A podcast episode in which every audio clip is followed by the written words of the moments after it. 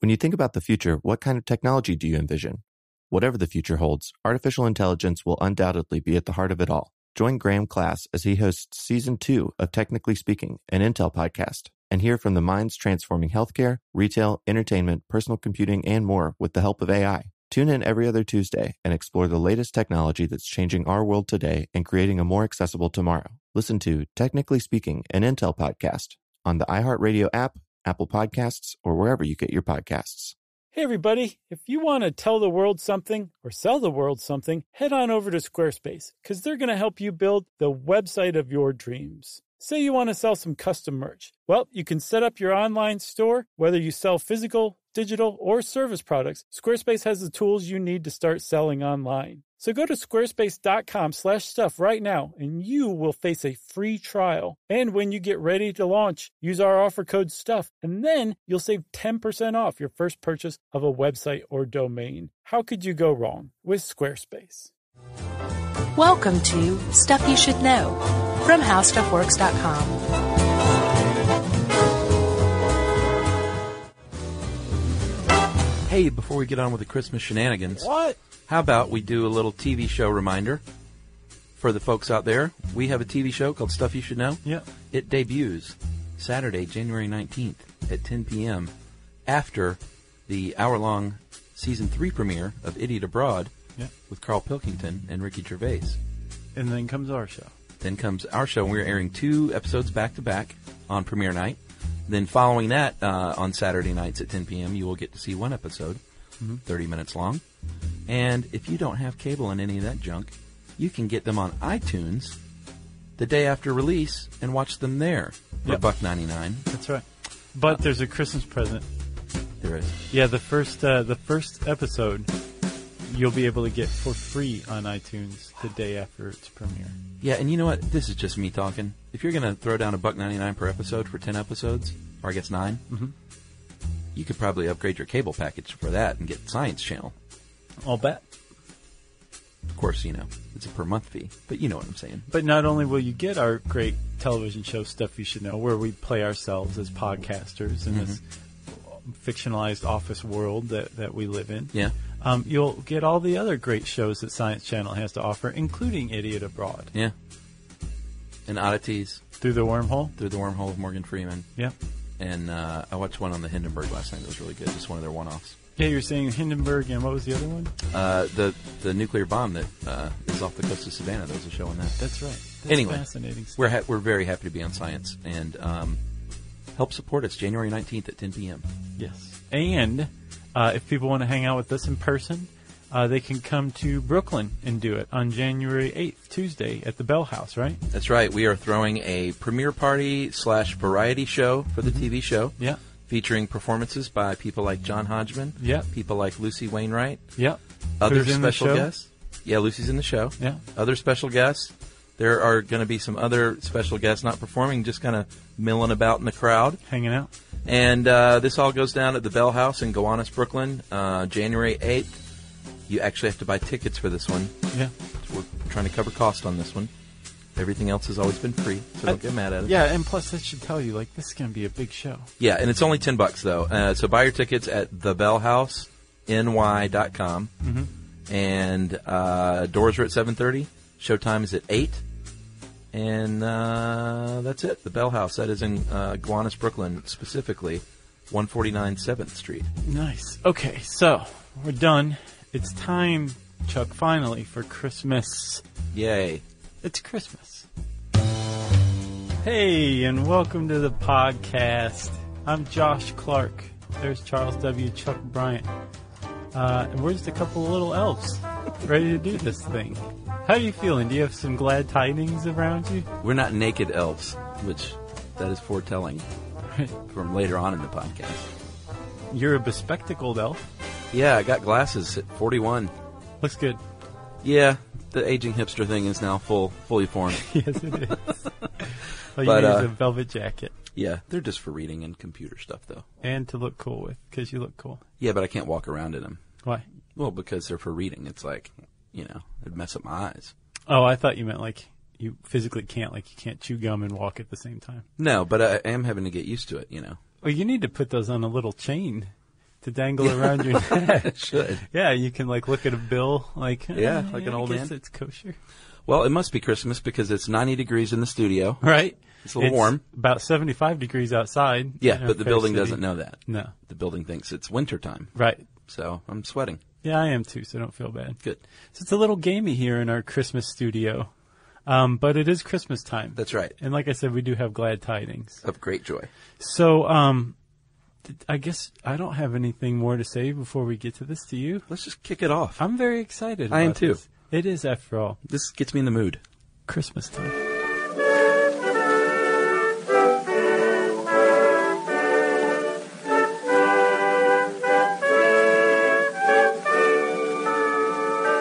Uh, Chuck, Josh. um, as this is our Christmas extravaganza, there's lots of celebratory stuff, but there's also a lot of really good, solid information yeah. specifically like if you it being christmas day and all haven't selected a christmas tree yet Yeah. we have we have some tips on how to how to select one and uh, how to care for it really All kinds of Christmas tree stuff.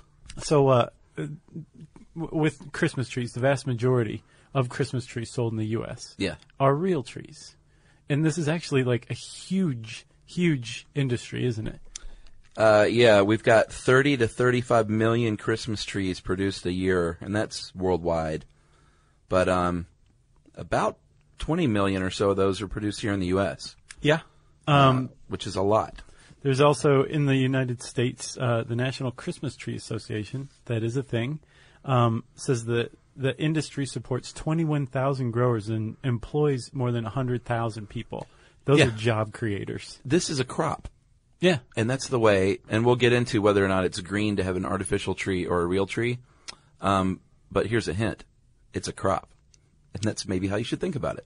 Right. It is. And about a million acres of land are set aside to grow Christmas trees in the U.S. Correct? That is correct. And uh, my stats say Oregon leads the United States by a long shot in producing uh, trees, about 6.8 million in 2007. Yeah. North Carolina about three, and then Michigan at 1.5, Pennsylvania 1.2, and it just goes down from there.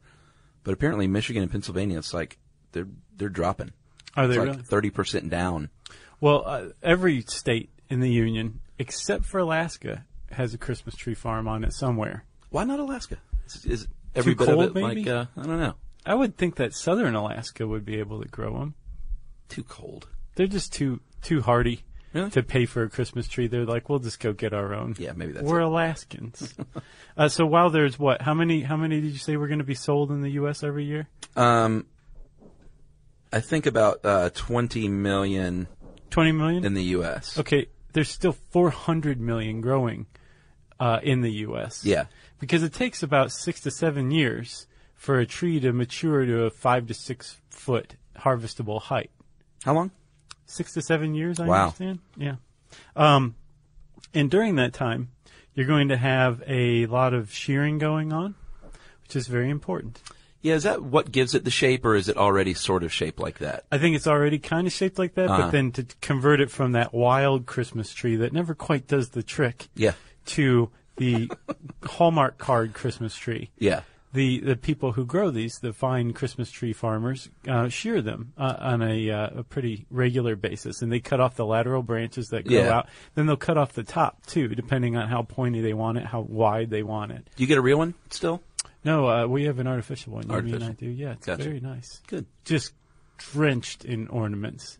It's not one of those pre-ornated or ornated. It's pre-lit, Okay. but no, we we no, we collect our own very special ornaments. Well, sure, because that's what n- normal people in society do. Right. But I didn't know that they made them pre-decorated as well for the madmen. Do out they? There. Yeah, that's what it said in this article. You can get one fully decorated that you just seems- assemble. Yeah, you just put your Christmas tree up and then start eating your hungry man dinner, and then cry Yeah. on Christmas. and then bury another body in the backyard. yeah, that's what that's for. Uh, so, uh, where did Christmas trees come from? Right? I mean, th- this seems like a pretty recent phenomenon. Uh, the idea of going to a Christmas tree lot and buying it, but Oh, it's sure. actually way older. Yeah, uh, apparently, like many things Christmas, it is German in tradition. And uh, maybe as early as AD 700, They started cutting down trees and putting them in the house. Yeah, I've always heard the story that it was Martin Luther who was the first to actually decorate them, though, Oh, really? with candles, which is a fire hazard. But that's Wow. a long tradition with Christmas trees too. He was the first and last to decorate with candles.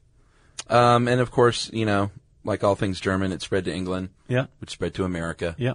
And that's why we eat sauerkraut today. Right. And again, you would think that eh, up until maybe the 50s or something, when the cities were really starting to boom, um, well, no, I guess that's when the suburbs started to boom, that people Yeah. went out in their backyards and cut down trees, right? But apparently, there have been commercial Christmas tree lots in the United States since the uh, mid 19th century. Yeah, that's that really surprised me. Yeah. I figured for sure that people in the 1800s would just take the axe out and cut one down in their own backyard. Sure. That's a logical thing to think, but no, uh, apparently we've always relied on guys from that movie A Christmas Story to sell us trees. I saw a lot the other day in New York that was just like on a sidewalk. Mm-hmm. And, you know, obviously space is a, a premium there. I'm sure there are lots, like empty parking lots, Right. where they do this, but it's not like the suburbs. It was literally just on a sidewalk. Some dude had set up his little farm. Yeah. Why not? It's an American tradition. uh, so you've got the you've got your your Christmas tree. You have it all selected. You're like, I like the plump short one, so I know that they sheared the top off several times in addition to the lateral branch. Yeah. um, and I'm going to bring it home, but I don't know what to do with this thing. We're going to tell you because it's very much like cut flowers. It's a, a plant that's Yeah. dying Yeah. um, that you can keep on life support for a little while by feeding it water. That's right. And you should, um, these days you can get it, uh, the little trunk, a little inch or so cut off of the, the bottom of the trunk Yeah. by your Christmas tree dude or Yeah. dudette, probably. But if not, you should do that yourself because, uh, fresh cut is what you want down there. Okay. And, um, I guess the reason is it drinks up the water, uh, more readily. Well, yeah, it's the same thing as bringing home flowers. When you Sure. get flowers, you want to cut them again before you put them in the Cut water. the stems. Yeah. But there's a, actually a rule of thumb for how much water you want to give a Christmas tree. Um, basically, a a live tree or fresh cut tree, as you call them, Yes. um, can drink up to a gallon of water a day. Yeah, I am remiss every year. It's it's here's how it goes in my house.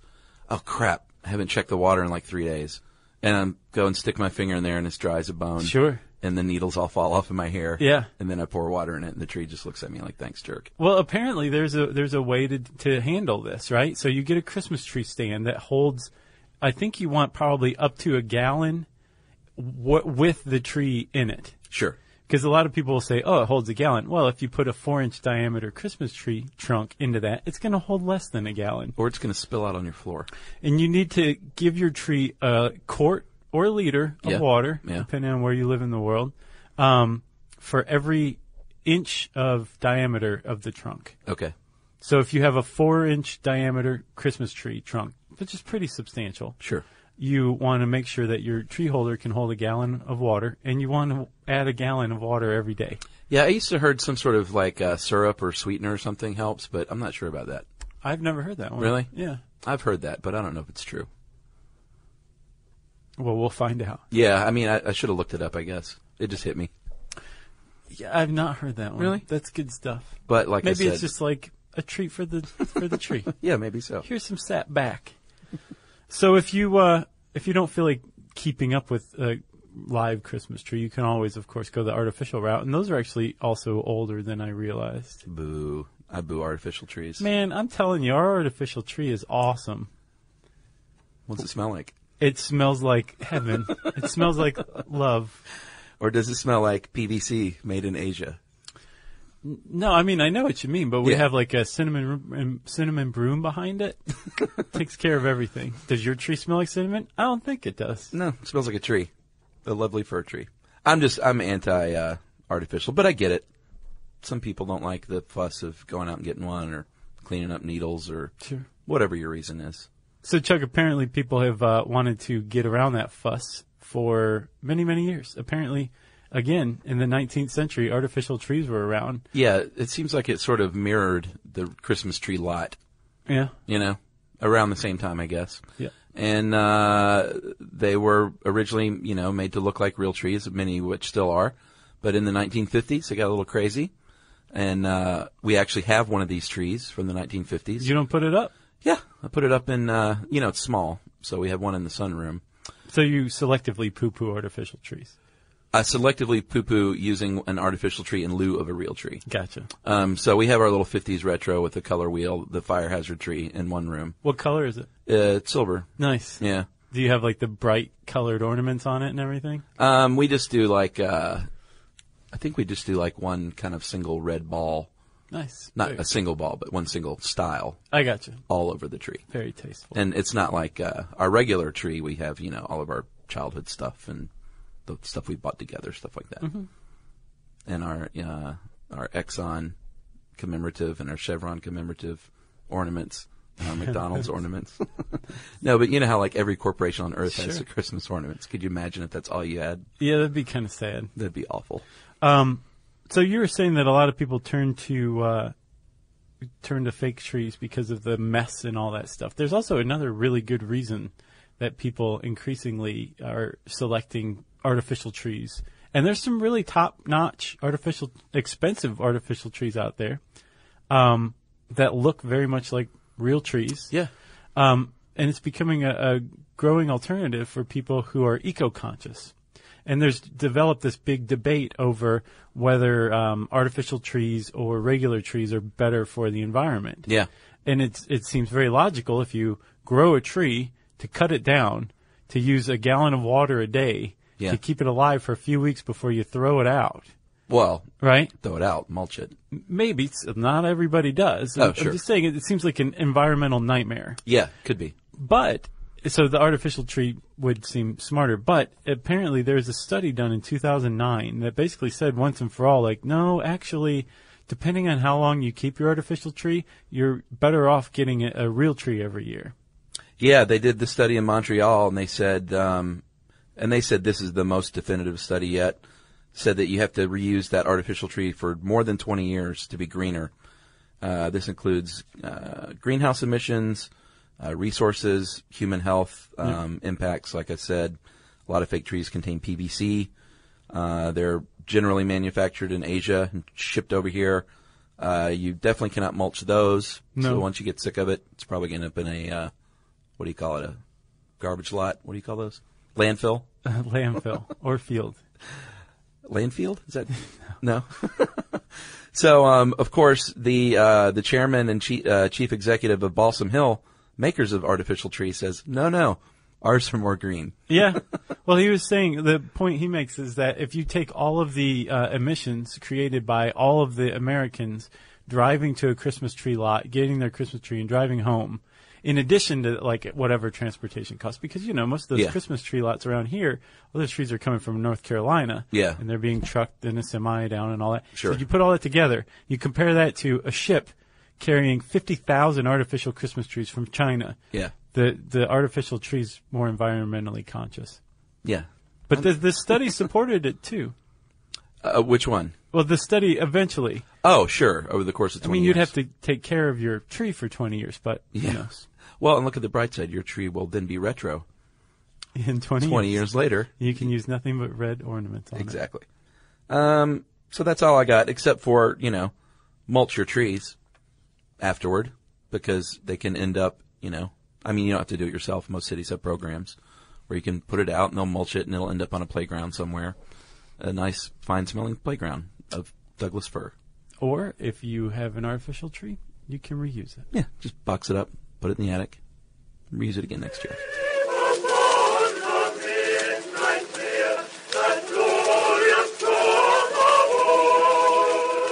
So, Chuck, um, you've heard of NORAD, the North American Aerospace Defense Command, right? I'm a big fan. They're basically like the missile defense group for the U.S. and Canada. Yeah, I did not know it was a joint uh, effort by both countries. Um, I did not know it was U.S. and Canada. It makes sense. Yep. Um, I have a feeling I'm probably wrong that the U.S.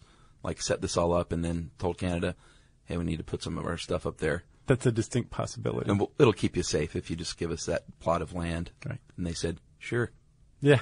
Hey, Um, well, NORAD, famous for tracking missiles, uh, is also famous for a Christmas tradition of tracking Santa Claus. Pretty great tradition. Yeah, back in uh, 1955, this uh, serendipitous accident happened when uh, a Sears department store accidentally listed uh, CONAD, which is the Continental Air Defense Command, which was the predecessor to NORAD.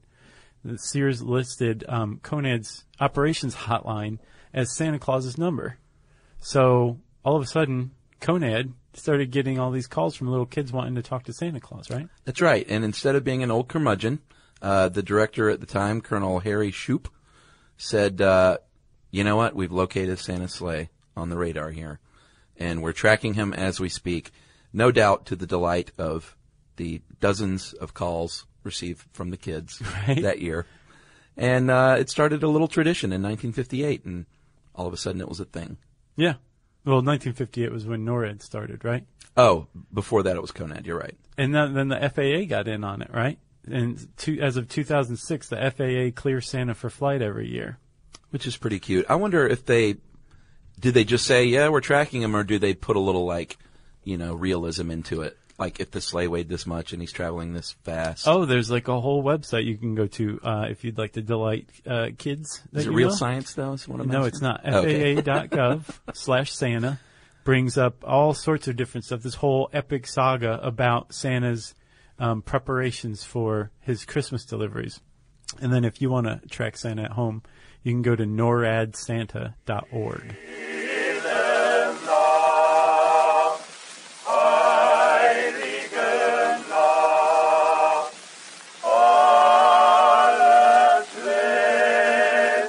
All right, Josh. Let's talk about one of my favorite Christmas time drinks, eggnog. As one of my favorite too. And I don't drink it uh, much. I have about one solid cup at my Christmas party. That's all you have a year? Yeah, I mean, how much of that can you drink? You're totally out of it. Plus, at the at what you drink it a lot. You need to open your eyes, buddy. What do you drink? You can drink more than one cup of eggnog a year, Well, I mean, when do you drink it besides Christmas, or do you drink it multiple times at Christmas? multiple times around Christmas. Okay, yeah, I just I make a batch homemade, of course. If you buy it in the carton, I just Oh, I so don't- you make it. oh sure Have you tried George Washington's recipe? no, but that's gonna be on the list this year. I can tell you that I tried George Washington's recipe using store bought, but with this booze. Sure. And it is out of sight.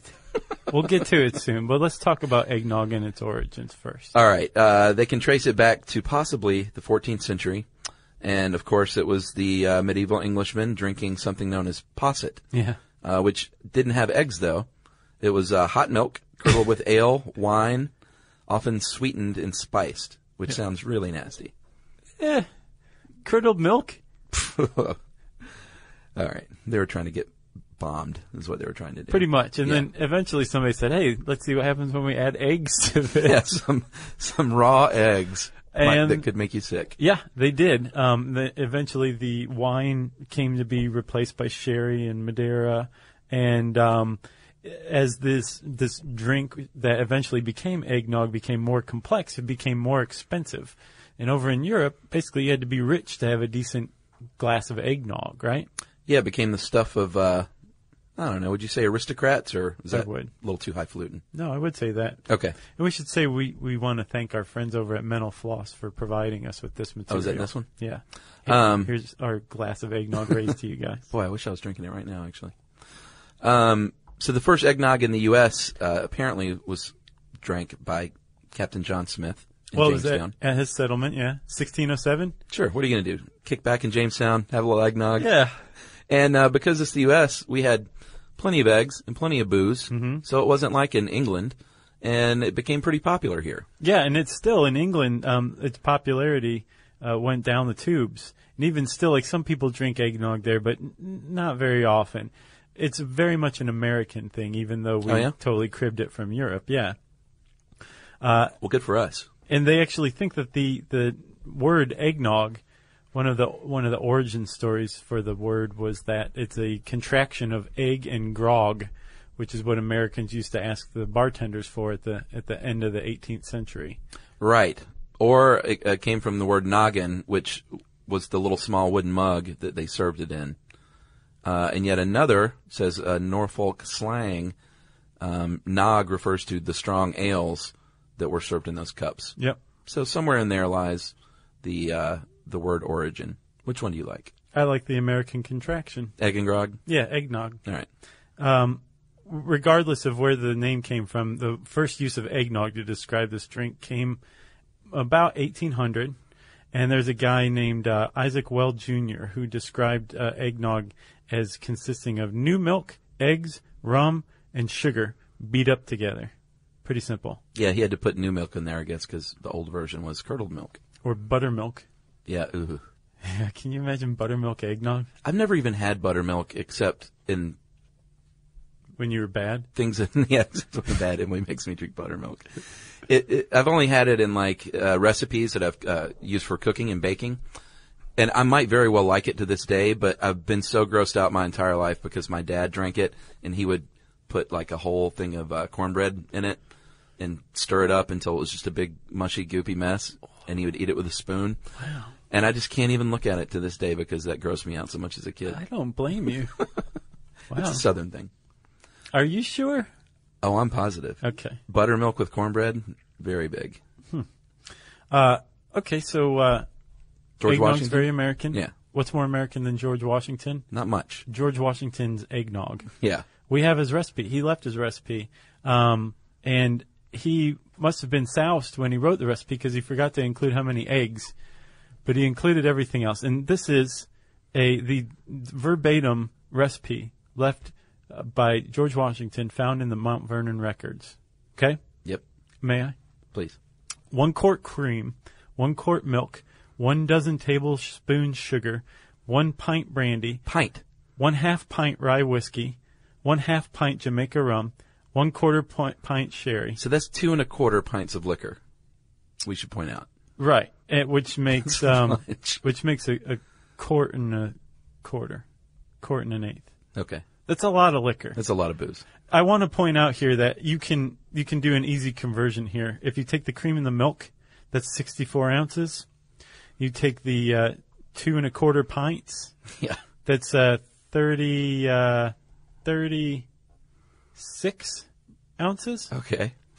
Um, and you can do some easy conversions. So basically, if you do four, if you do four, um, if you want to buy your eggnog, this is my tip here. This isn't in the recipe. Yeah. If you want to buy commercially made eggnog, um, you use four ounces of that to one ounce brandy, one half ounce rye, one half ounce rum, and a quarter ounce sherry, and you will be pretty close to Washington's little concoction. All right. Back to the recipe. Yes. Mix liquor first, then separate yolks and whites of eggs. Add sugar to beaten yolks. Mix well. Add milk and cream, slowly beating. Beat whites of eggs until stiff and fold slowly into mixture. Let set in cool place for several days. These days that would be your refrigerator. Taste frequently, which means go get a buzz every day, making sure your eggnog's all right. Yeah. And apparently Georgie boy loved the stuff. Oh, he did. He loved his liquor. Oh yeah. That's why his teeth are all rotten. Actually, that's not true. it might have contributed. Yeah. Uh, so if you uh, get eggnog in the stores these days, you're probably not going to have a lot of egg in it. Um, FDA regulations say that um, about only require about one percent of the final weight be made made from solid egg yolks, and then egg flavored eggnog flavored milk is really just milk. It's got maybe 0.5 percent egg yolk. Um, so I say make it yourself. It's fun. If you do make it yourself, though, you want to use pasteurized eggs because You should. if you use fresh eggs, you could come down with salmonella. A lot of people say, well, wait a minute, I'm putting two and a half pints, two and a half, uh, two and a half pints of booze in this concoction. Of course, it's going to kill all the salmonella. The FDA says, not necessarily. Don't risk it. yeah. Just use pasteurized eggs. I don't use pasteurized eggs. I should though. yeah, you should. Do you boil your water when you neti pot yet? No. I, I live by the seat of my pants. well, then my don't friend. even bother using pasteurized eggs then. I don't. Look, and I'm, I'm not the one that's always sick. All right, so um, is that it on eggnog? Unless you want to tell the story of uh, Judge Garnett of Matthews County. Should we? Sure. All right. In 1900, Good Housekeeping uh, ran a story about the tradition in Virginia, and it had this anecdote. Uh, so religiously is the custom of eggnog drinking observed that Judge Garnett of Matthews County tells a story of rushing in on Christmas morning to warn his father that his house was on fire, The old gentleman first led his son to the breakfast table and ladled out his glass of eggnog, drank one with him, and then went to care for the burning building. That is the love of eggnog. Oh, and a little whipped cream on top, little Cool Whip.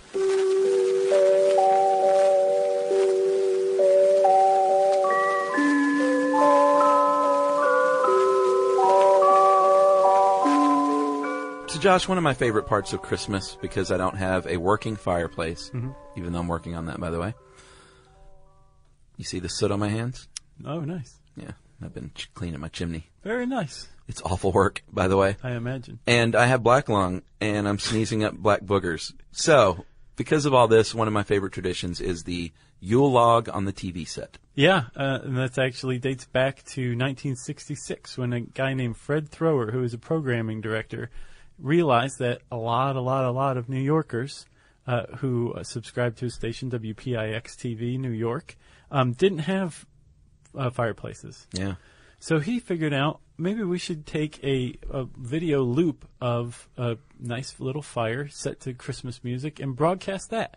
Not only does everybody get a fire in their house, but we all get the day off, except for the one engineer who has to make sure that this is going right. Yeah, and I, I didn't see this in there, but I bet a bunch of people in programming thought this is not going to work. This is a really stupid idea. Uh, yeah, and it became a pretty big tradition. So Fred Thrower came out on top, right? That's right. in 2004 they started um, broadcasting it in high definition cable picked it up pretty shortly after cable came around and then now you can find it on youtube Yeah, I watch it on uh, my local cable provider. You just search through during Christmas time, and it's the Yule log right there. do you prefer christmas music or crackling fire sound Um, I do my own Christmas music, so therefore I prefer the crackling fire sound. very nice Yes. You?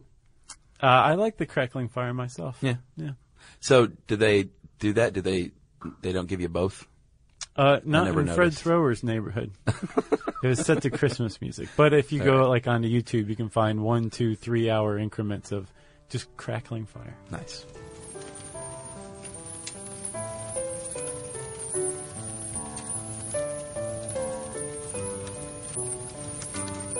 hey chuck Hey, Josh. have you ever heard of a guy named the grinch Yes, a dude. You've seen the Grinch Who Stole Christmas many, many times, right? How the Grinch Stole Christmas? Yeah. Yeah. Uh, yes, it is how the Grinch stole Christmas. I've seen that many times. I've seen the movie. I love the Grinch. Yeah, the Jim Carrey movie, pretty good. Yeah. You know, not bad at all. Really got into the Who's. Blew your mind at the end that it all took place on like a molecule and a snowflake. yeah. Yeah, I was surprised by that. Spoiler. Is it? Well, sure. Oh, okay. But who hasn't seen that? I don't know. Yeah. Hopefully, no one listening to this. uh, but we've got the origin story, thanks to our buddies at NPR, right? About uh, how the Grinch stole Christmas and uh, how Ted Geisel, aka Dr. Seuss, created this thing. Yeah, apparently Geisel was a little more like the Grinch than um, than your average Who in Whoville. Uh, in the 1920s, he was an illustrator, and the very first uh, idea of Grinch came about when he was drawing illustrations of basically what looked like a boogeyman combined with Santa. Yeah. And it was sort of the first little inkling that like a malevolent Santa was around and spoiling things for people. Very nice. So he was apparently a bit of a curmudgeon. I saw, I think one of his daughters said that uh, he was Grinch on his bad days and Cat in the Hat on his good days. I could see the, all those based on himself. Sure. For sure. Um, well, with the Grinch, he published that in 1957 at age 53. Um, and it was pretty much an in, uh, cla an instant su- success. Yeah, um, he was literally inspired. Apparently, one day he looked in the mirror. He was doing a self portrait, like Rockwell style, where you look in the mirror. And he said he looked in the mirror and saw the Grinch looking back. So it was very much based on his perception of himself, at least. Sure. Yeah. Um, so the book takes off, and then in 1966, CBS says, "Hey, man, let's make a, a version of this, a TV movie version." Yeah. And um, this is how the Grinch became green, actually, thanks to a guy named Chuck Jones, who made a name for himself creating characters like the Roadrunner, Wile E. Coyote, Bugs Bunny. Just to name a few. Yeah. You know, his granddaughter listens. Oh, is that right? Yeah, she wrote in um, a couple of weeks ago about, God, you know, I can't remember what it was about, but she said, by the way, I'm Chuck Jones's granddaughter. Oh, that's cool. And I wrote her back, said, you're you're messing with me. And she's like, oh no, I'm not. I get that all the time. I'm the real deal. Um, well, it, it's a good thing that uh, Chuck Jones came on board because he ended up being to Dr. Seuss what Stanley Kubrick was to Stephen King in The Shining. He took a, a very classic, okay. awesome idea Yeah. and put the modern, possibly better spin on it, brought it to life, you could say, That's for true. people around the world. Yeah, because it was in black and white in the book, a little pink here and there. But um, like you said, Chuck Jones made him green and apparently changed the face a little bit to look like himself Yeah. from the original book, which he said he liked to do in a lot of his characters was give a little bit of himself. Well, he said that I I, I heard he sn- he uh, subconsciously his he snuck himself in when he looked in the mirror like Norman Sure. Rockwell or Dr. Seuss to kind of get an expression right. right. He would end up inadvertently drawing himself as well. That's pretty cool. yeah. Um, so the original cut was about 12 minutes long, which was too short. So uh, it was up to Jones and Geisel to fill it out. And uh, one of the main ways they filled it out was through Max, the dog, Mm-hmm. uh, who Jones felt represented the audience. Um, and Max became a much larger character in the uh, short, TV short, Yeah. than he was in the book. Yeah, he I mean a lot of stuff hinged on him. He had to get Oh, the yeah. uh, keep the sleigh from going over. That's right. That's a lot to put on a little dog. It is. Um uh, another thing that brought it to life was the soundtrack. Yeah. It was narrated, and the voice of the Grinch was done by Boris Karloff of all Yeah. people. Like they were like, "Well, let's see, who's the master of horror movies at the time? oh yeah, you. You come do the voice for this children's cartoon." Well, I saw an interview with Chuck Jones, and he said, I'm, I'm glad that that ended up happening because he knew what a great voice actor he was. And he said, not many people, because back then he, he did a lot of voices without people knowing it was him. Yeah, Because you just couldn't Google it and find out, you know, who did that. as they very aptly put it in this NPR story, Boris Karloff nailed the story's simultaneous lighthearted and ominous tone. I think that's a pretty fair assessment. I agree. Uh, Albert Haig wrote the songs, and then "You're a Mean One, Mr. Grinch." Yeah, wrote the music, but Geisel actually wrote the lyrics. Oh, he did. Yeah. that mean that seems appropriate. yeah, totally. Uh, but You're a Mean One, Mr. Grinch, of course, was sung by Thurl um, Ravenscroft. Had no idea. And I think, like most people, I believe that it was Boris Karloff. Oh, no, it was Tony the Tiger. But he, yeah, he was Tony the Tiger. Yeah. Ravenscroft. They're great. so uh, uh, Ravenscroft was uncredited in the in the original film. Is that right? Yeah, so was June Foray, who did Cindy Lou Who, Oh, yeah. and um, apparently Chuck Jones and uh, and Geisel were both like pretty upset about this, and like every interview they ever did made sure they pointed out like it's not Karloff singing, like he couldn't even sing, and um, June Foray was Cindy Lou Who, and so they tried to get it in as many articles as possible. That was nice. Yeah. Good for them. Um, everybody loves the Grinch, except for two brothers, David and Bob Grinch, who lived in Ridgefield, New Jersey, and wrote a letter to Theodore Geisel and said, Hey, can you change the name of the Grinch? Because that's our last name, and everybody's teasing us. And Dr. Seuss wrote back, Yeah. and I hope that they still have this letter because it read, I disagree with your friends who harass you. Can't they understand that the Grinch in my story is the hero of Christmas? Sure, he starts out as a villain, but it's not how you start out that counts. It's what you are at the finish. And he sealed it with a kiss. So uh, I've got the lyrics here for the classic song. And uh, the Grinch is compared to many things in the song. Uh, charming as an eel, cuddly as a cactus, a bad banana with a greasy black peel, an empty hole, brain full of spiders, garlic in your soul, a seasick crocodile, a heart full of unwashed socks. That's my favorite one. Or a dead tomato squash with moldy purple spots That's pretty good. uh, crooked jerky jockey, and he drives a crooked horse. You're a three decker sauerkraut and toadstool sandwich with arsenic sauce. I'm very surprised I didn't understand that Dr. Seuss wrote the lyrics of the song. Yeah, well, it's different when you read it. When it's sung, it just sort of goes along. Yeah. You read it, it's like, man, this is the work of a madman. yeah. so you got anything else? No. It ran on uh, CBS for 22 years, and then TBS acquired it, and now you can find it all over the place, thanks to TBS. And thank you, Mr. Grinch.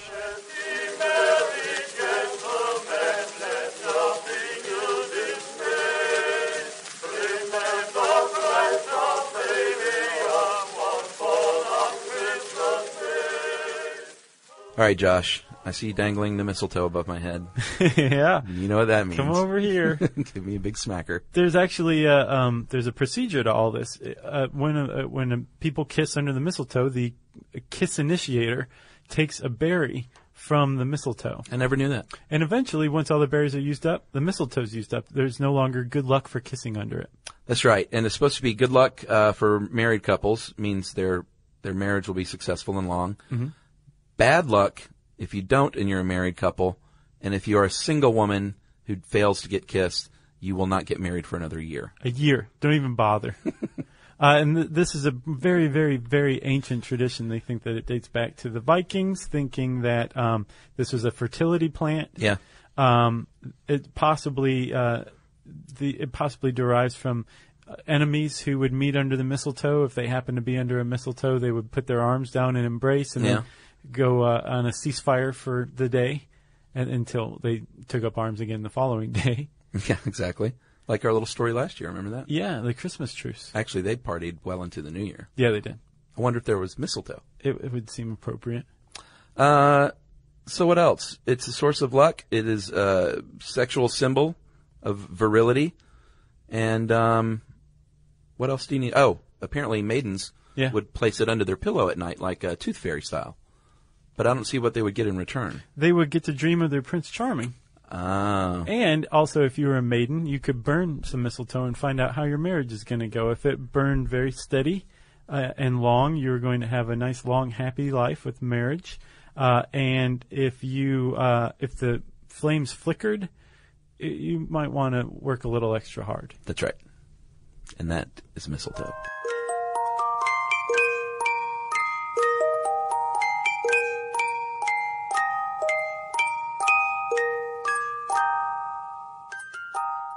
Uh, Chuck, you've heard of Santa Claus, Sinterklaas, Krampus, all those guys, right? Yeah. Saint Nicholas is the the Dutch version of Santa Claus, and uh, he's not as nice as our American version. In fact, he had a little helper, an elf named Black Pete, and Black Pete's job was to accompany, I know, Saint Nicholas on his rounds and to keep up with the uh, naughty boys and girls. And when they encountered one of the boys or girls who's naughty, Black Pete would whip them. That's that's the Dutch Santa Claus. I just, yeah, I love it. Well, you found a great story for us about elves that I think we should read word for word because it's just beyond adorable. Yeah, this is classic. You've heard this before, right? I have, but it's been a very long time. So. Yeah, I was the same way, and there's been different versions, but this is called The Elves and the Shoemaker from the Brothers Grimm, and uh, it is our annual Christmas reading. Last year we did Night Before Christmas. Yeah. This year it's The Elves and the Shoemaker. So without further ado, A shoemaker, by no fault of his own, had become so poor that at last he had nothing left but leather for one pair of shoes. So in the evening, he cut out the shoes which he wished to begin to make the next morning. And as he had a good conscience, he lay down quietly in his bed, commended himself to God, and fell asleep. In the morning, after he had said his prayers and was just going to sit down to work, the two shoes stood quite finished on his table. He was astounded and he knew not what to say to it. He took the shoes in his hands to observe them closer, and they were so neatly made that there was not one bad stitch in them, just as if they were intended as a masterpiece. soon after a buyer came in, and as the shoes pleased him so well, he paid more for them than was customary. And with the money, the shoemaker was able to purchase leather for two pair of shoes. He cut them out at night and next morning was about to set work with fresh courage, but he had no need to do so, for when he got up, they were already made, and buyers also were not wanting, who gave him money enough to buy leather for four pair of shoes. The following morning, too, he found the four pairs made, and so it went on constantly. What he cut out in the evening was finished by the morning, so that he soon had his honest independence again, and at last became a wealthy man.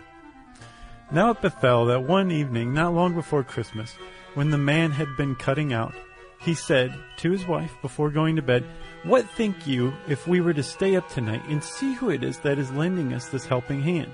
The woman liked the idea and lighted a candle, and then they hid themselves in a corner of the room behind some clothes which were hanging up there and watched. When it was midnight, two pretty little naked men came, sat down by the shoemaker's table, took all the work which was cut out before them and began to stitch and sew and hammer so skillfully and so quickly with their little fingers that the shoemaker could not turn away his eyes for astonishment. They did not stop until all was done and stood finished on the table, and then they ran quickly away.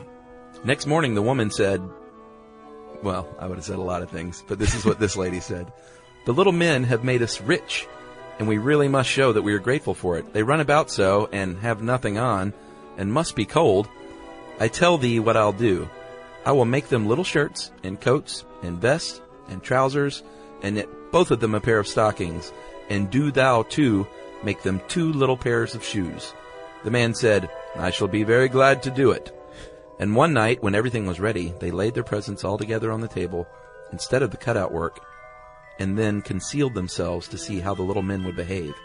At midnight, they came bounding in, naked, and wanted to get to work at once. But as they did not find any leather cut out, but only the pretty little articles of clothing, they were at first astonished, and then they showed intense delight. They dressed themselves with the greatest rapidity, putting pretty clothes on and singing. Now we are boys so fine to see. Why should we longer cobblers be? Then they danced and skipped and leapt over chairs and benches. At last they danced out of doors. From that time forth they came no more. But as long as the shoemaker lived, all went well with him, and all his undertakings prospered.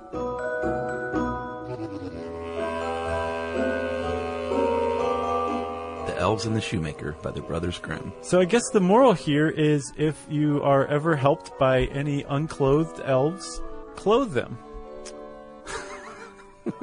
That's what I got from this one. That's what I got too.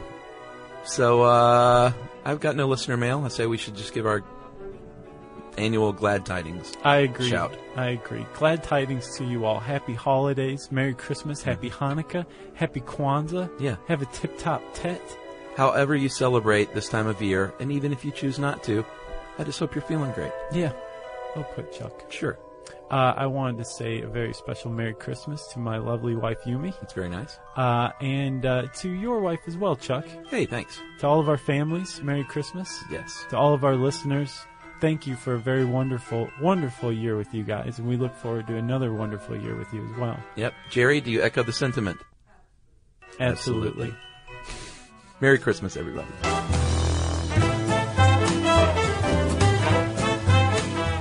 For more on this and thousands of other topics, visit howstuffworks.com.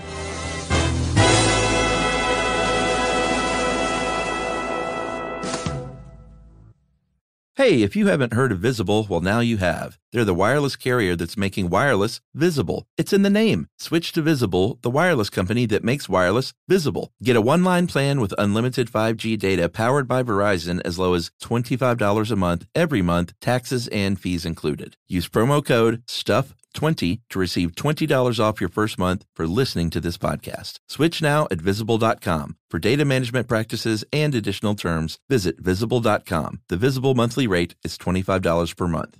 Childproofing people's homes is hard, but Duracell is making it just a bit simpler. Not only are they committed to educating parents, caregivers, and medical professionals about the importance of battery safety, they make the only lithium coin batteries with a non toxic bitter coating to help discourage children from swallowing them. Duracell even features child secure packaging designed to avoid accidental opening. Learn more at duracell.com slash power safely. Available on 2032, 2025, and 2016 sizes.